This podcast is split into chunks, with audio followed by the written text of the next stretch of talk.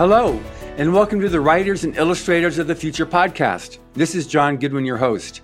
This podcast is dedicated to the aspiring writer and artist and will provide inspiration and tips from top professionals in the field. If you've been listening to this podcast or are new to it, I thank you very much. I would also appreciate if you took a moment to follow it on whatever platform you use to listen to your podcasts. I also have to let you know that our latest volume of L. Ron Hubbard Presents Writers and Future is now available in bookstores throughout the U.S., Canada, the UK, South Africa, and Australia, as well as through all major online retailers. So whether you're looking to discover top new voices in the genre or are an inspiring writer or artist looking to see what these artists have done to win, this book is for you. Today's guest is Michael Johnson. I recently met up with Michael after not seeing him for many years in Frankfurt, Germany at the International Book Fair. While schedules didn't permit it there, we did agree to do an interview once back in the US. Michael has many years of experience in publishing, technology, and educational distribution. He is currently Vice President of Content at Benetech, a global company that creates software for social good in the areas of education, employment, and social inclusion. In other words, Michael assists in making your stories and art accessible to anyone, regardless of circumstances. And as this is the Writers and Illustrators of the Future podcast, I'm very interested to speak today about publishing trends as it applies to authors as well as artists seeking to get their works published. I also want to discuss accessibility, a term that is playing a larger and larger role each year in publishing. So with that, welcome, Michael. Thanks for having me, John. Always good to talk with you.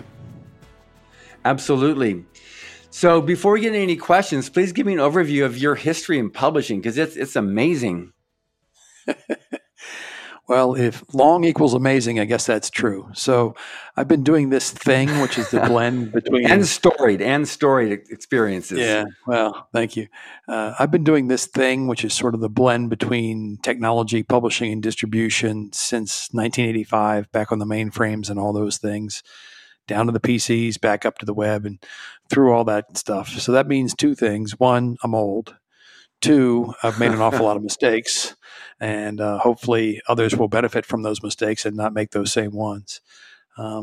It's Absolutely. A joy for me to be in this business. I love the creative process, and I love applying technology where it should be applied in solutions to make it easier for people to create and distribute content.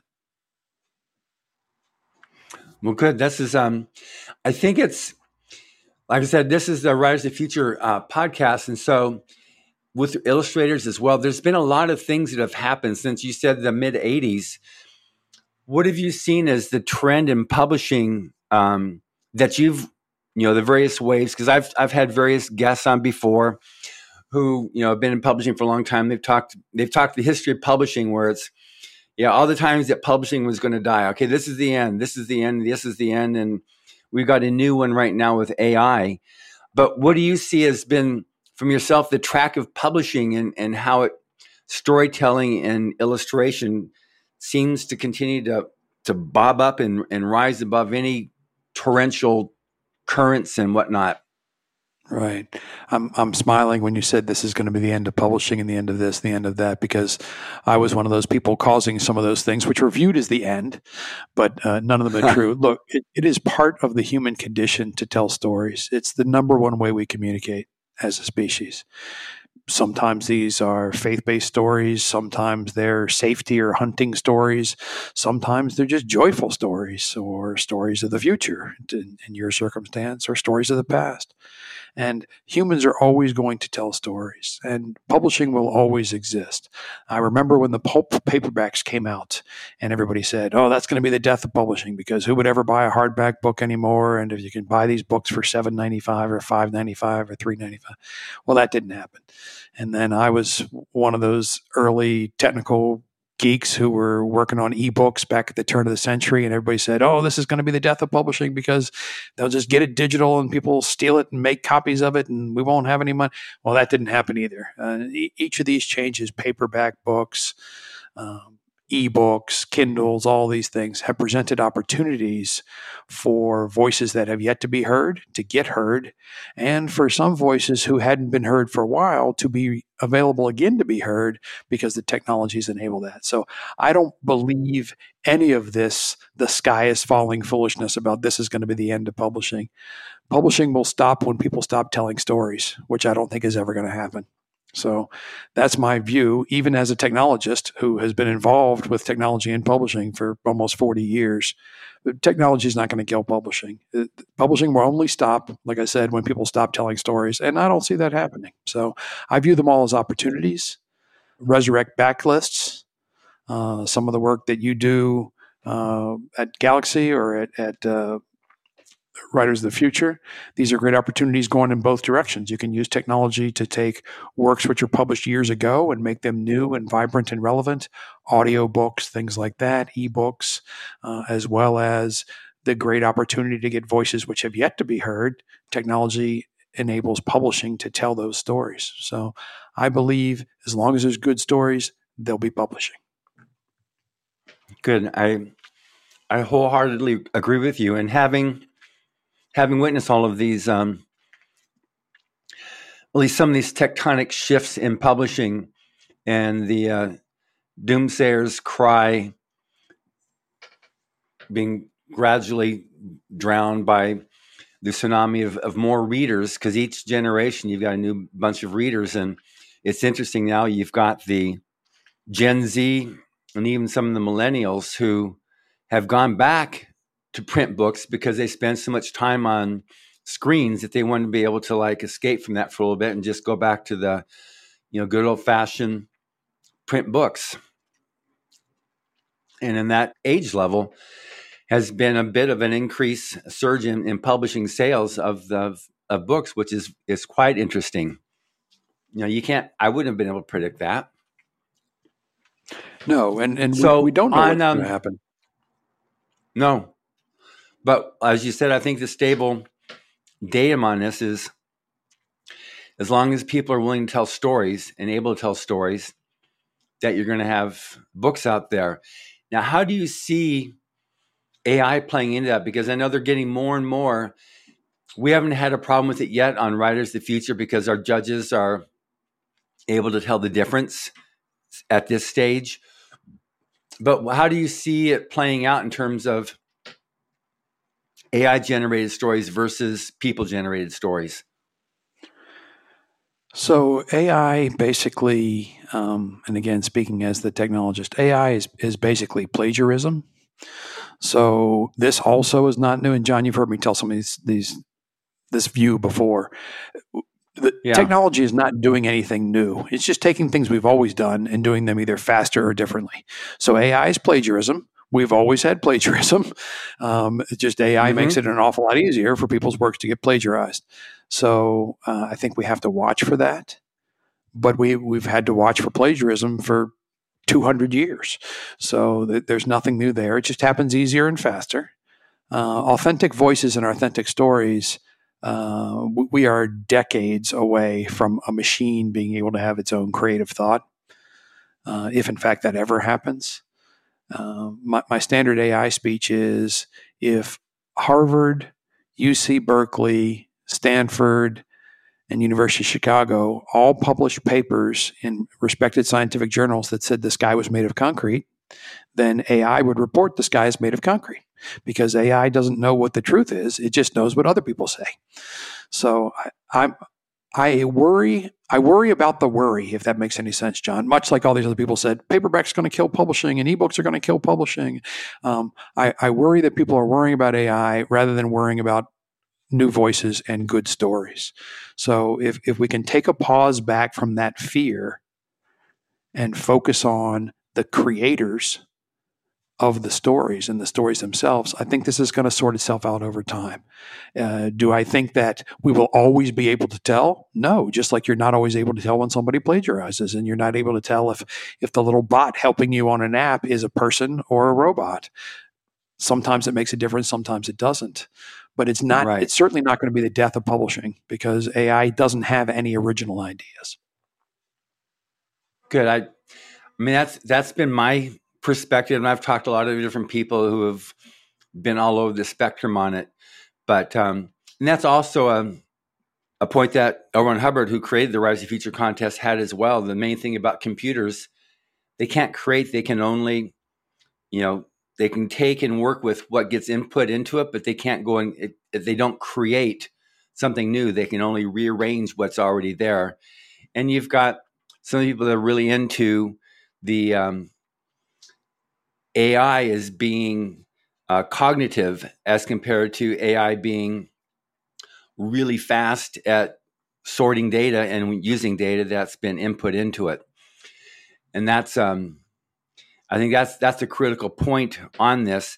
And one of the things too with the contest, we're really, it's all about creatives, wanting to get aspiring writers and artists, those that want to be able to have a chance to get their voice heard.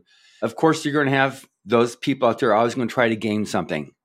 I can beat the odds. I can beat this. I can go ahead and do it.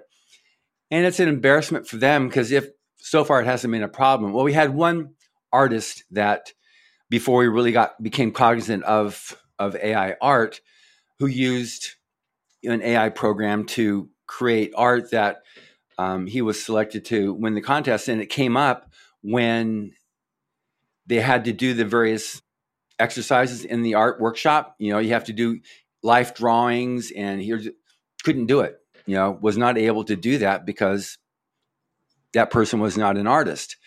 They were one that they knew how to really work the prompts very well. And that was our inspiration to change our rules. And in writing, our judges are so well read that they can also tell plagiarism, but they also said too, just the quality of storytelling from an AI story to a winning story is still, night and day. Yeah, I would agree with that. And, there are politicians, athletes, preachers, just people, butchers, of all works of life who have their hand on the scale trying to find a way to basically cheat whatever game's being played. But authentic storytelling, like goes on in the 40 years of Writers of the Future, Writers and Illustrators of the Future, a machine can't do it. A machine can't do it, because it is that original thinking. And I don't know if you can see over my shoulder here, but I've got my current copy of Writers of the Future behind me, and I want to turn that. Yeah. I want to find a way to turn a lot of those into, like made for TV episodes or something like that, because the stories are so rich, the world building, all these kind of things that a machine can't do, because machines don't have any intelligence, let alone artificial intelligence. As you said, they're just, or as L. Ron Hubbard said, they're just sort of remaking and reconfiguring what's already been told to them. So I am worried about the worry, like I said, and there will be cheats. Yeah. I'm positive of that. But as far as a mainstream or large scale negative impact on storytelling, I don't see it. Good. Well, that's a relief. And everybody listening to this, I'm sure, will also be relieved too. At least those that are energetically trying to play by the rules. They're trying to build their craft, whether it be illustration or writing, to become successful.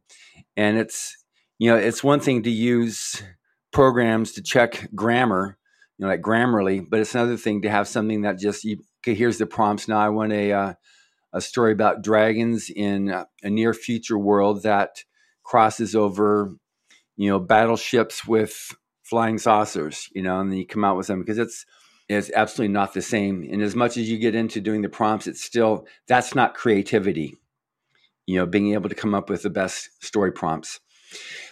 Right. Anyway, so on, we've been friends and you've been connected with us since pretty much the get-go, from as far back as I can remember. So what's been your take? What's been your experience with like what you just said about Writers of the Future Volume 39? But what's your take, or what's your experience with Writers of the Future, or the fact that there's such a contest exists with no, it's a total meritocracy, where the judges have no idea, and the judges are the biggest names in the industry. Yeah, I think first, I think the program is wonderful, and the final output, because I don't participate in the program, I'm not a judge or anything like that. I just get to read the books when it's all done and look at the incredible illustrations. So as a reader and a viewer, I'm grateful to you and for the whole program. I think these types of programs, in whatever the genre may be, are a very strong statement for the importance of storytelling and genuine storytelling and up and coming. These people who participate in your program, they are marginalized for one reason or another. You know, they can't get a publishing contract, or they're from a certain community or a certain part of the country or ethnic background or whatever it happens to be. So there are a number of different hurdles that they've faced just trying to get somebody to read their work. And so the fact that they can submit work and it gets read by professionals in your organization, that's incredible by itself. I would love to see, writers of romance. I would love to see writers of Westerns. I would love to see this sort of thing in multiple genre, because not only are the stories great, the end product, the thing that I get to read and the illustrations I get to see, they're all great. But the notion that there are hundreds of these people around the world who are just trying to get your attention, trying to participate in this program is fantastic. And I think other genre would benefit by having that sort of fresh blood, new blood competition. I know all of the authors are not, brand new people who have never written anything before, or this is their first attempt, or they're 19 years old or whatever. I know there's a wide variety of people and people types represented in your author group and your illustrator group. Yeah. But the fact that you go through it and coming up on 40 years, John, I mean, that to do anything in this business well and consistently for 40 years is a big deal. So I know that's coming up. We're not there yet, but congratulations ahead of time on that. And I just think the program is wonderful. Now, I'm a science fiction fan. So it's wonderful for me in that sense as well. But like I said, if they had a writers of history or writers of biography, I would love to see that too, because too often in publishing, because so much is focused on the super large houses and on the bottom line of those houses, a lot of work ends up on the heap and never gets looked at seriously, and those people don't get published, which is why you have somebody like, J.K. Rowling, who was rejected 15 times or whatever it was before they got published. So you just see these things. It's a tough business to crack into, and the fact that you guys have built this sort of on-ramp onto the publishing highway for decades, I just think it's fantastic. Yeah, it was... It's really proved to be a very brilliant idea that L. Ron Hubbard came up with back in 1983. And with the original judges, there's some of the most amazing mainstays of science fiction publishing have been the judges, all the way back from Frank Herbert and Anne McCaffrey. We've got, Robert Sawyer. There's Orson Scott Card. He's still, judging. And we have so many of these judges that for them, it's an opportunity to really pay forward to the next generation. And now after 40 years, we have like four generations of judges now that we have on board, working with us. And it's been great seeing how it has evolved. We're constantly looking forward to broadening the scope of what type of storytelling is available. It's become very obvious in the art contest that we have the Illustrators of the Future, because we've had winners from all over the world, and their art, the art in China is different than the art in Vietnam, is different than the art in Ukraine, is different than the United States, is different than Costa Rica, is different than South Africa. So we have those different looks. And so when you look at the art, like you see there in volume 39, like there are all kinds of different styles. And so that's one thing I think is just one of my favorite things about this contest, is that it really is opening the door. We've got entries from over 175 countries. We've had winners from 50 countries. So it's just strictly, based upon the merit of the person's story or art. All the judges see is the art or the story and a number. So they have no idea of age, nationality, ethnic, sex, anything. It's just strictly, can they tell a good story or not? And it's amazing how well it's worked out. And for the most part, everybody that when they come out are just some of the most amazing people. They win the contest because of their quality of storytelling and illustration, not for any other reason. So we're really, to use a British term, quite chuffed at the results of the contest. and how it continues to grow. And now with this podcast, it's now 4 years old, and each episode now is well over 2 million listens each. And it just, you know, I'm really happy and pleased with it. But like, we've got our forum has won the last 3 years in a row, best forum on science fiction competitions. And we've got our online workshop that we offer that's free is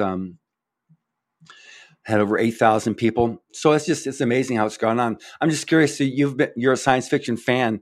Any particular L. Ron Hubbard story that you find is some of your favorites? Yeah, this may seem like an odd choice to you, but I think "To the Stars" is I love that one. I mean, you got Battlefield Earth, obviously, but you know, "To the Stars," super tight story, great universe building, not just world building, great universe building, and some deep thoughts. So it's not just, you know, space monsters, etc. You know, it's okay when you take this journey. When you come back, everybody you know is not going to be here anymore. And that was a quick answer for me, John. You saw how quickly I answered. So that's probably it, and that doesn't take away from Battlefield or anything like that. But as far as sort of science fiction, great you said that. Yeah, when I re-released that, because it was originally written in I think 50, when I re-released it, it got a star review from Publishers Weekly. This was the early 2000s, and Entertainment Weekly said, "We want to review it." And I went, "Oh no," you know, because that could have been just like, it could have been problems. And they came out with it, and they gave it an A-, and it was like it was the highest of any of the books that were in there. And it's like, score, yes, because it said it's as valid now as it was when it was written at that point 50 plus years ago. Because it was one of the first, I don't think it was the first, it was maybe the second novel ever written on the time dilation theory. And it was done so that it made it understandable by the layperson. As mass approaches the speed of light, time approaches zero. And so you got these people on the long voyage going out near the speed of light, and they come back, and the people that they knew are gone. But also what's good is religions have changed. Religions change, politics change. And you just see like the evolution, and it gives a really good perspective. Because if you look at our history of the planet, that's what happens, you know? And so when he put it there and just made it in a very, you know, in a short novel format, you're like, wow, that really is what happens here. And it was, it's very gritty. Yeah. And you know, that's my immediate, and I'm sticking with that answer because that's my favorite. That's a great answer. So now the subject of accessibility. So I looked it up to make sure I really had it, and we're gonna dig into this because I think this is really important that people understand this and how to make their stories and artwork, what they need to do to make it accessible. But for those of you who don't know, accessibility can be viewed as the ability to access and benefit from some system or entity. The concept focuses on enabling access for people with disabilities or enabling access through the use of assistive technology. However, research and development in accessibility brings benefits to everyone. So that's my little Google search definition. So I'd like to dig more into that with you right now on accessibility. And I think it's becoming a law that pretty much, in order to publish, you have to have your story or whatever you're doing accessible at some point in the not too distant future. So let's give me a 101, and then we'll dig a little bit deeper, please.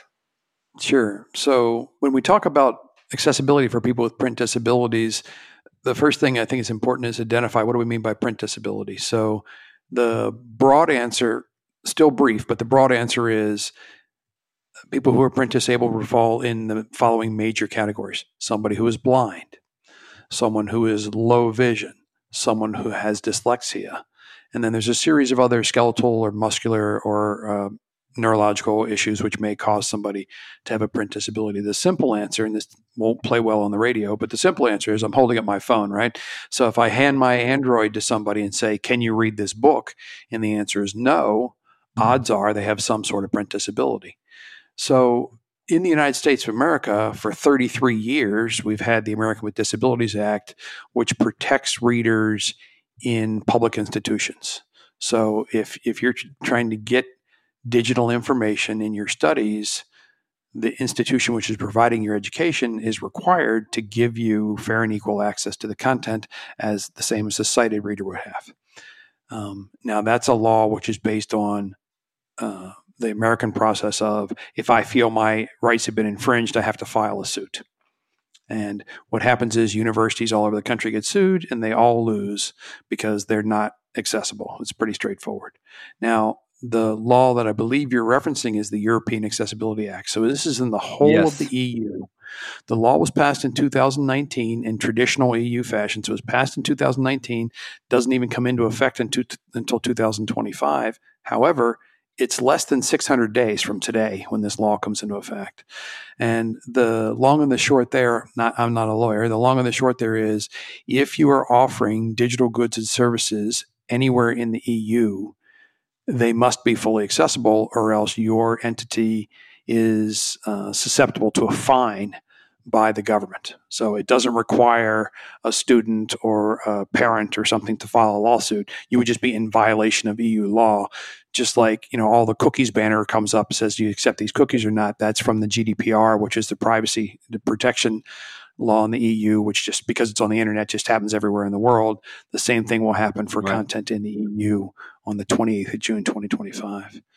So I want to talk to your other point, which was very well made, which is, you know, things about accessibility are done to address the issues of a certain community but benefit everybody. I'm going to give you three super quick examples, right? So the first one is, you're in an airport lounge or a hotel lobby or something, and there's a television on, but it's too noisy. You can't hear what the presenter is saying or hear what the score is, whatever. But there's a scroll going along the bottom that tells you what's happening, right? There was a car accident on the 1 or the 5 or whatever, or the score is 23, 24, whatever the score is. And that closed captioning at the bottom came about as an accessibility accommodation for people who have hearing disabilities. So it's the law in the United States, if you make a TV projection device, that device has to have the ability to do closed captioning. And if you broadcast in the United States, your content has to be closed captionable, or else you're in violation of federal law. But you and I and everybody else who's ever glanced at a TV screen or a monitor or any place else where we go and has that scroll across the bottom, we benefit. All humanity benefits from that accommodation made for a specific community. The next one, which is very deeply personal to me, and that's curb cuts and ramps instead of stairs. So as a guy who used to travel 100 days a year on the road, always with a rollerboard for the airplane, I'm a big fan of curb cuts, and I'm a big fan of ramps instead of stairs, because lugging that suitcase up and down is a real pain. And those accommodations came about because of people with physical mobilities, wheelchairs, walkers, things like that. You couldn't do curbs. Curbs too high. Stairs were impossible. So these accommodations were made, and the expense was added to the people who build the streets and build the hotels and build the office buildings, all that kind of stuff, to accommodate people with physical disabilities. Yet all of us, including me, and this is also true for people who push like baby carriages or anything like that, those ramps and those curb cuts are a big deal. So everyone benefits. And the third one, just to give people, I could go on all day, but we don't have all day, unfortunately. We've got half an hour, so we're going good. Yeah, okay. Well, the third main area is the circumstance where all of the voice-activated assistants, so Siri or Alexa or any of those things, those came about by people who had different types of muscular or skeletal disabilities, and they could not interact with things that had buttons or pull tabs or whatever. The only way they could communicate was to be able to speak, because they might be paralyzed, partially paralyzed, or they may not have hands or whatever the situation is. So all the speech technology that we talk about, Siri, Alexa, all of these things, all the assistants, they're all there to accommodate people who could only communicate using their voice and no physical matter. So these are three simple examples, right? Closed captioning, curb cuts, and the voice assistance, all of which were done to accommodate and treat equitably these disabled communities from which all of us benefit all day, every day. So having said all that, when it comes to accessibility in book content, there are a bunch of reasons. The main reasons are probably business reasons, right? So the first one is 20% of the Earth's population has a print disability. So if you're publishing, you are automatically eliminating 20% of your target market because they can't read your book. They're just physically unable to read your book. So that's a bad I'm not a marketer, John, but that's a bad marketing strategy to consciously eliminate 20% of the Earth's population. So that's not a good strategy. The second one is the people who decide what we see on the internet, when you type into a search box what you want to see on the internet, they're taking these ebooks that have full accessibility metadata inside of them, alternative text for the images, long descriptions for the images, proper headings and endnotes, footnotes, glossaries, all those kind of things. If done fully accessible, those indexers of the internet can reach into your book and expose all sorts of discoverability. Let's just say you have a picture of John Goodwin in your book, which you should. Everybody should have a picture of John in their book. But John's probably not in the Onyx data feed that you're feeding Amazon or Barnes and Noble or independent bookstores. But if this picture of John Goodwin has the appropriate accessibility metadata, then the indexers can reach into the EPUB file, surface John Goodwin. So when I search for John Goodwin, your book might get discovered because you did a good job on that image description where it wouldn't have come up in the author title data feed in Onyx or any of those other ones. So, I mean, that's a quick overview. The big hitters that cause the problems are image descriptions. And this isn't a secret. Blind people can't see pictures. So you need to be able to describe the pictures so the blind people have an understanding of what's going on there. But it's not just blind people. There's other people who have troubles with things like charts and graphs, schematics. So if you go through and get your books accessible, and I know that Galaxy is doing some of their books accessibly, and I'm very happy and thankful about that. If you go through and get these books accessible, then you broaden your audience. And then, of course, there is the legal issue, like I mentioned, the Americans with Disabilities Act here in the States. The province of Manitoba just passed a very strict accessibility act, which is coming in before the European Accessibility Act. The EU, with the European Accessibility Act, there's a similar thing going on in Japan. So around the world, global governments are putting these legal restraints in. But I don't want people to be motivated by the legal issues. I want you to be motivated by the 20% of the population issues, by the higher level of discovery issues. And by the as I cleared up with you earlier today, that's way more better. Yeah, way more better. Yeah, and the other part is a more accessible ebook is just a better ebook. It's just better. More thought went into constructing it. More thought went into why the pictures, what the pictures are. More thought goes into chapter headings and things like that because you're laying it out again to accommodate a specific audience, but benefiting everybody. Now with that, because I want to dig into that because I think this is really important for anybody that's. I mean, there's 4 million books a year that are being quote unquote published. 1 million are done through more traditional lines or through the indies and whatnot.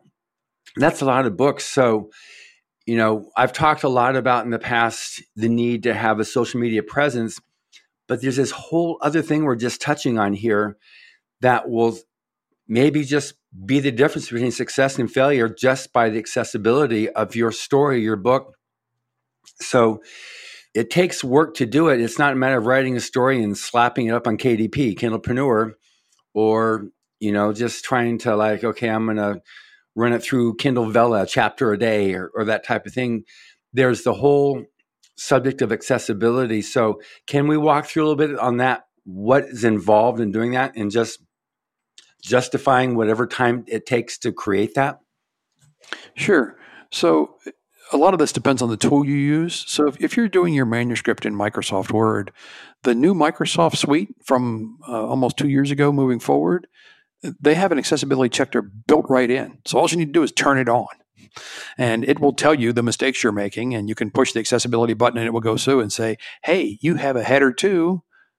Or you have a header 3, but you don't have a header 2. So you have an H1, you have an H3, you don't have an H2. That's just bad layout where you wouldn't notice it in print. You wouldn't even notice it in your standard ebook, but with the accessibility checker on, it will help you do a better job. And then once you get used to doing your layouts properly, it'll just come like anything else comes, like, centering paragraphs and things like that. So if you're using that tool, there's another great tool out there called Vellum, which is a very good tool to use that. You can use Adobe InDesign, but you should get something from Circular Software because InDesign is set up to create print files and PDFs, which are pictures of print files. So you'll need, if you're using InDesign to do your work, you'll need something from, say, an organization like Circular Software to have all those extra widgets built in to do the accessibility. So the simple test is have somebody read the book to you and figure out if you can follow it. And this is a big thing about pictures, right? So if there's a picture in the book, the person reading the book, they will say to you, oh, there's a picture. I mean, I'm looking at the book behind me, right? There's a picture of a great orange and red dragon. Okay, well, you should tell your manuscript, put the picture of the orange dragon in there, and then put in the alt text that says, image, orange dragon, breathing fire, whatever. So like any new skill, it is hard to learn, but really not hard to do. And there are free tools out there. As an example, if you use Word, there's a tool from an organization called DAISY, which is a global standards organization, called Word to EPUB. So it will take your Word file and convert it to EPUB. And then there are free checkers of your EPUB, which will tell you about your accessibility. I don't want to turn this into a technical conversation, but there's a lot of material out there. And anybody can go to...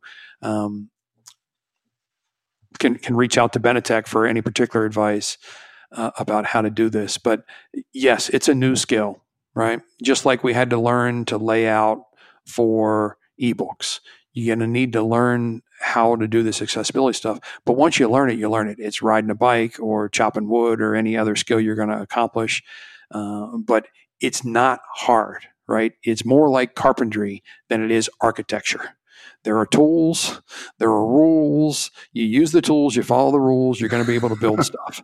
That doesn't mean you can do the Sistine Chapel or the Eiffel Tower, but you can be a good carpenter. It's really not that hard. It does take a concentrated effort, but it can be easily learned and done. Okay, good. With illustrations, I know that there's when I upload photos into, and when I create like blogs or articles, you have the name of the art, then you have the description, and then you've got alt text. What's the importance? So you got the name of your illustration, name of your picture is just the name that you have it filed with or stored as, which is not what gets pulled up when you have it on when you upload it. So, but like you've got the two different names. So can you like a little bit more describe more the importance of each one and what's significant about the first name versus the alt text? Right. So the alt text is basically you are typing out the description of the image, right? So you could name an image and say Mona Lisa. Okay. Well, if I know what the Mona Lisa is and I know what the Mona Lisa looks like, I'm good. But if I'm not cited or I don't know what the Mona Lisa is, I'm going to need some more information.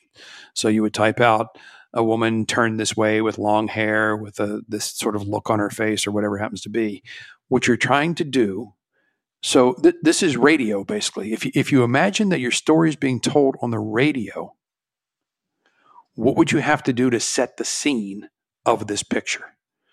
So on the radio, you wouldn't just hear a loud noise and be expected to understand that was a tiger or a dragon or an alien or something like that. You have to tell me what the heck's going on. So imagine your pictures are on the radio. What would you do to describe them so the person could, in essence, see the picture? So that's what the long description is about. So it doesn't, I mean, that's a perfect answer for me because I didn't have it that simplified. So is there a best practice on length of a description, or is it just it takes as long as it takes to describe your picture? So I would say for me, when I'm asked this question like you just did, my thing is, if I was listening to this, when do I check out? When do I mentally say they kept talking and I wasn't listening anymore? So I could say, keep it under this many characters or this many words, but that might not work for the description. If it's one thing to describe a picture of a fir tree. It's another thing to describe a stock market table, You know, it's just dramatically different amounts of data. So I don't want to put a certain number of words or characters on it, but you're... I mean, John, we've known each other a long time. You know, I always communicate in simple stories. Just when would you get tired of hearing somebody explain this picture? And that's when you should stop. Well, that's a good answer. That makes sense. You know, so, yeah, it's like, that totally makes sense. And you can't assume either that you can't position it with something else, because the person wouldn't necessarily know what that thing you're positioning with is either. So you wouldn't talk about, like, boxing gloves. Well, they're like marshmallows on your hand. You know, it's like, what's a marshmallow? You know, so you also have to make sure that you describe it with someone that really, you can't describe a term with another term that is equally not understood. Yes, that's correct. And you know, to give people a little bit, here's another one of my stories, right? So if you picture three books, each with an image of the Eiffel Tower, exactly the same image. Your photographer took it, you took it personally, you bought it from Getty, whatever, right? So it's three different books. The first book is a cookbook, and the Eiffel Tower's in a chapter about making crepes, just because the author thought that would be fun to have a French thing on, talking about a French. Okay, well, there's no intellectual value of that picture. So in that circumstance, the correct answer, and this is another reason why AI won't work, in that circumstance, the correct answer is to put in the coding that says this is a decorative image. So nothing will be read to the reader because, well, what the heck does the Eiffel Tower have to do with me making crepes? There's no intellectual value added, right? Okay, right. Same exact picture. Second book. This is a travel book, and the Eiffel Tower is in the chapter about visiting Paris. Okay, well, maybe you have something relevant to say. This is the Eiffel Tower. It's close to this. The closest metro stop is this. Don't go on Wednesdays because they're closed for cleaning, whatever it happens to be, right? So it's informational, and it fits around the surrounding text in the book that has to do with why I, as the author, put this picture in there on this page in this chapter. Same picture, different book. This is an engineering textbook for college, and we're talking about the structural strength of the tensile strength of structural steel. Still the Eiffel Tower, you're going to say something dramatically different. You're not going to say don't go on Wednesday because that's when they do cleaning. You're going to talk about all sorts of engineering formulae, which would make my brain explode. So again, another reason why AI won't solve this problem. But when I said how long should it be? It should be long enough to describe. Well, in the first one, you're not describing anything because there's no value add. We're talking about crepes, not the Eiffel Tower. Second one, what's the value add on for me as a traveler in Paris? Third one, what's the value add for me as an engineering student? So I tell that story all the time. Room full of publishers, everybody gets it right away because they understand, one, there's no AI threat. Two, it really is about, it's as much about why is this picture here as it is about what is in this picture. That makes good sense. I'm loving this interview. This is so good because I know we've got to be compliant to the laws on this stuff here, but what's in it for me as a publisher that's going to help increase sales? How do I leverage that? And so how would I, as an author or as an illustrator, leverage this to be able to, you know, to put the extra effort in to go the full distance to do a good job to sell more books? So how does it work now? So I do a good job. I'm like, I make sure I do all these things, all the illustrations, I do all the meta tags are all properly done. And I make sure the H1, H2, H3, it's all properly sequenced and all that stuff there. So now how does it work that this makes it, what's in it for me? How does this really work for me besides making sure I don't get arrested down the road or whatever is going to happen to me when the book police come out? Right. So I'm not sure I can help you with your arrest record, John. That's a separate topic for a different podcast. But so the point to all this is we're trying to reach more readers, whether it's an emotional, social desire to reach more readers or whether it's a commercial desire to reach more readers. I can promise anybody who's listening, if your book is not accessible, that 20% of the population is not going to buy your book. You might as well be in Cleveland, Ohio, trying to sell books in Chinese or something because people literally cannot read them. So what's in it for you from a commercial perspective, from how do you sell more units or whatever. Again, I'm not a marketer, but dismissing 20% of the Irish population is just a bad strategy, right? The other, and I go back to the discovery piece, right? So if you're doing a good job, especially on describing your images in your book, you're going to tease out search results that would not normally come up based on the book metadata that you're giving to your distributor. This picture of John Goodwin, like I said, search for you because I did a good job describing you were in that picture. And that but does this help the 80% as well? Is that going to help the 80% helps discover me too? That helps everybody, because discovery is discovery. So if you go to Google Books or whatever and you type something in, Google's absorbing all the indexers are absorbing all of these EPUB files that are submitted for sale, right? And they're ripping through them, and the books which are properly done from an accessibility standpoint, all that information, every description of every image is now discoverable at the search line, right? So if this is a book, let's just take To the Stars, right? So To the Stars has certain metadata that you put in your channel for Amazon, Barnes and Noble, independent bookstores, all over the world, whatever it is you're doing, right? And you're telling it author title, ISBN, price, publication date, all that kind of stuff. Okay, but a picture of the, let's just say there's a picture in that book of the minerals that they're going out to harvest as part of one of these, I don't want to give the whole story away, but as part of one of these journeys that they're going on. Well, if there was an image in that book that had that mineral in it, and you had the alt text description that described that mineral, that's not going to show up in your feed to Amazon. That's not going to show up in your feed to Barnes and Noble. But it will show up from a discoverability standpoint if somebody typed in the name of that mineral. So these are the kind of things, what you're done, again, following my other examples about closed captioning and curb cuts and the voice assistants, this is done to address the ability challenges for a certain amount of the population, but everybody benefits. And I'm telling you, 100 days a year on the road, anybody out there listening, you spend 100 days a year on the road pulling a rollerboard, and you'll be the happiest person ever that there's curb cuts and ramps, right? So I'm not in a wheelchair. I don't have a cane. I don't have a walker, but I benefit as much as any of those people do with curb cuts and ramps. So everybody will benefit from this. So that there's sort of the business bang for your buck on that piece. And like I said, I'm not a sales and marketing guy, but those are the realities of the situation. Yeah. So is it Google or any other search engine? Does it also work like with other search, like YouTube and whatnot, where they actually go in and check accessibility on? Well, let's go into like, okay, this podcast. Does accessibility fall into does that come into play on people doing podcasts or doing radio shows? So the accessibility issue around any voice programs is there are people who can't hear. So the accessibility play for that is to have someone do signing.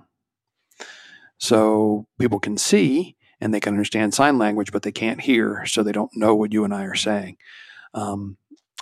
I don't know that that's outside of my regular work, so I don't know what – and that's the accessibility answer. Anytime voice is the key method of communication, signing is the accessibility issue. Okay, good. So it's not like the closed caption thing necessarily for a podcast that would make the difference. It's the signing. Well, closed captioning – which is sort of like a built-in feature these days, is also helpful. So that works as well, because a lot of people who can't hear have no trouble reading. So that's fine as well. And a lot of the stuff auto-generates. I don't know about this particular tool that we're using today, John, but a lot of it auto-generates, and that addresses the issue. And again, people may view that, that's an accommodation for people who have hearing disabilities. Well, there are lots of times in lots of situations that I'm in that I can't play the sound. Like, I'm not going to play the sound of a podcast on a plane. I mean, if I have earplugs, fine. But if I don't have earplugs, I'm not going to, right? Or there are a number of options. So spoken word auto-translated into closed captioning, there's a circumstance where AI works pretty darn well, because the translation engines. Now, again, there's no thought going on there. They're just taking sound waves and turning them into bits and bytes and then turning them into characters. So I don't want anybody to get too excited that a machine knows what you and I are saying. That's not happening. Right. Okay, good. That makes sense in that. So now when I read the description of Benetech, that was that sounds like a really cool company. So how did you evolve from? I mean, you've done so many different things, just bouncing from all aspects of publishing and that whole thing for 4 decades and end up in Benetech now. Right. So Benetech was actually a consulting client of mine. They came to me and said, hey, you understand this mysterious blend of things between publishing, distribution, and technology and all that kind of stuff. Can you help us understand it? They knew everything about accessibility, about blindness, about dyslexia, about working with students around the world who have these print disabilities and things like that. But the business and finance mechanics of how publishers create content, how they distribute, why does a university choose this book or that book? Let's say I'm doing a comparative fiction class at a university, or Orson Card, he teaches. So, how does he decide what books to use? Because Benetech was in this situation where they had to make sure they had the right mix of content for their growing user base. So I consulted there for about a year, helping them understand sort of the business of publishing and the businesses of published distribution, as particularly as it relates to distribution in schools, libraries, universities, things like that. And then you start to hear the stories, John, about the life-changing effects that Benetech has on its members, people who were destined to be high school dropouts or GED people and get hard scrabble jobs and struggle for their whole lives just because of this one issue. Then they get involved with Benetech and Bookshare, which is a collection of 1.2 million books, all accessible for our members. And it's life-changing. And I was talking to Kim about this. I always say L. Ron Hubbard was one of the people who invented the future. And now I get a chance to work with an organization which is using technology basically to bring, not sight, but to bring the written word to people who can't see. And for my background, it was a very compelling case. And the more members I met and the more stories I had about the impact that Benetech has on and through Bookshare on its readers, I just couldn't say no anymore, and I came to work here. So that's wow. What I'm doing. That's amazing. I love the story, Bennett, of your company. That they're doing what they're doing to help on the social areas of just you don't really think. Part of the 80% don't really think of the issues that exist for the 20%. And that somebody's taking responsibility like you are is in itself is really heartwarming, but also realizing that the benefits that'll play on the 80% too, people don't realize how much they owe the handling of that 20% to their own life improvements. Yeah. And, people with print disabilities are literally everywhere. It cuts across every demographic, every country of origin, every faith practice, every orientation. It cuts through everything. There's all kinds of people who have all kinds of abilities and disabilities. And the reality is there are more people in the world that are blind than have red hair. And there are more people in the world that have dyslexia than are left-handed. So this is not an insignificant part of the population. And it's not just these people. Another thing that comes up, especially in the educational environment, especially at higher education, is color blindness. So it's fine. You have a bar chart, and you have a blue bar, a green bar, a red bar, and a yellow bar. That's fine. I'm not telling you don't do that. I'm just telling you if comprehension is dependent on my ability to tell which bar is blue and which bar is green, it doesn't mean I'm stupid because I can't tell blue from green. That's just a condition of certain people's eyes, right? So you don't have to change your chart, but in your alt text description, say this, the following is a bar chart. There are 4 bars. The bar on the left is yellow and the value is 16. The next bar is blue and the value is 21. And the next bar is green and the value is 7. And the next bar is red and the value is 52. So then you give me a chance to comprehend what's going on, because if the question is, what is the value? As you can see by the blue bar, if that's going on in a lecture or that's going on in the surrounding text, no, I can't tell which bar is blue. So you have now prevented me from understanding. It's not my brain or my willingness. You, by your choices, have prevented me from understanding the importance of the graph. So I might fail that class or fail that quiz or not grasp that concept because you didn't put the effort in to describe the chart.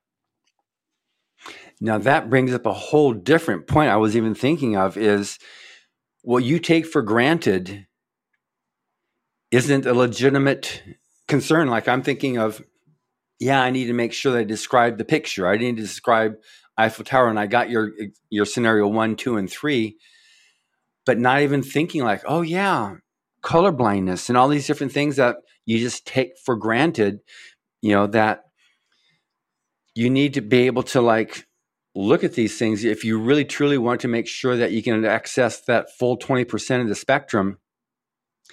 So are there, when you go through and do your checks, is there something that like on the print stuff, is there stuff that also checks for that too? Did you make sure that the colorblindness versus this, that, and the other thing that you need to look for have been accounted for? I wouldn't have thought that. Yeah. Well, some of the tools are better than other tools, John. And this is a day-long sort of lecture class thing that I could run. But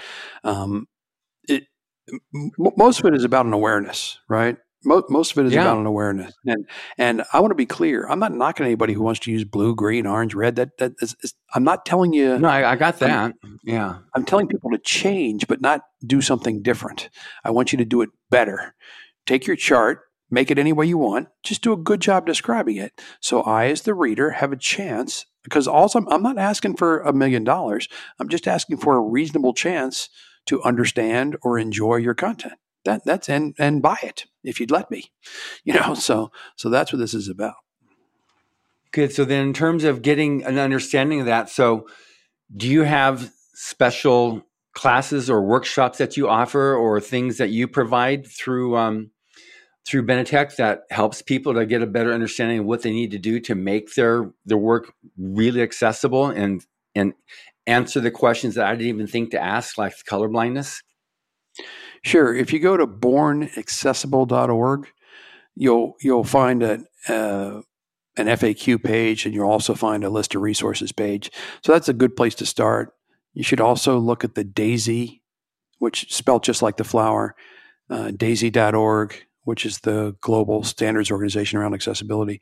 They have a ton of resources available, including a free series of webinars on how to do this kind of creation and stuff like that. Benetech certifies publishers. We teach the publishers how to do this work properly. We also certify the conversion houses who do the work for the publishers. So again, this is a whole day-long talk on that piece, but there's a lot of free information. If you just went to Benetech, to bornaccessible.org, and you went to daisy.org, you'll get links to tons of free resources, tools, webinars, FAQs, all kinds of things to help out. Good. And then do you also do personal consultations? So we work with the publishers. I'm happy to work with publishers one-on-one. I give talks all over the world on this topic. That's part of what I was doing in Frankfurt, John. So we just, as a charity, we don't have the bandwidth to work with individual authors or things like that. Okay. But we have done a lot of stuff for Ally, which is a global independent author organization. And we're trying to do more with them to reach that community, because basically you're talking to the department who does all this. And so I don't scale very well. Right. Okay. Well, this has been great. As I knew would happen, or I went really fast. Like you said, this is normally minimally a day-long seminar. I've been trying to like chop up into an hour. So I really appreciate your taking the time to provide this data. And I think I absolutely know that the listeners are going to love this, and especially the hardcore writers that want to be able to take their own publishing and works to the next level, even if nothing more than just insisting that their publisher, you know, follow these rules and make their stories accessible. So thank you very much. It's my pleasure, John. Always happy to help. Absolutely. And thank you for listening. Subscribe to the Writers of the Future podcast wherever you get your podcasts. We've also been syndicated on the United Public Radio Network, where you can find these podcasts as well. Writers of the Future series can be purchased wherever books are sold in the US, Canada, the UK, Australia, and South Africa, and available everywhere via Amazon.com. We're especially appreciative of our sponsor, Carnation, for supporting this podcast. Carnation has been making delicious milk products for over a century and is still going strong. Writers and Illustrators of the Future are contests created by L. Ron Hubbard to provide a means for the aspiring writer and artist to be seen and acknowledged. It is free to enter and open to amateur short story writers and artists of science fiction or fantasy. Again, thank you very much, Michael. Thank you.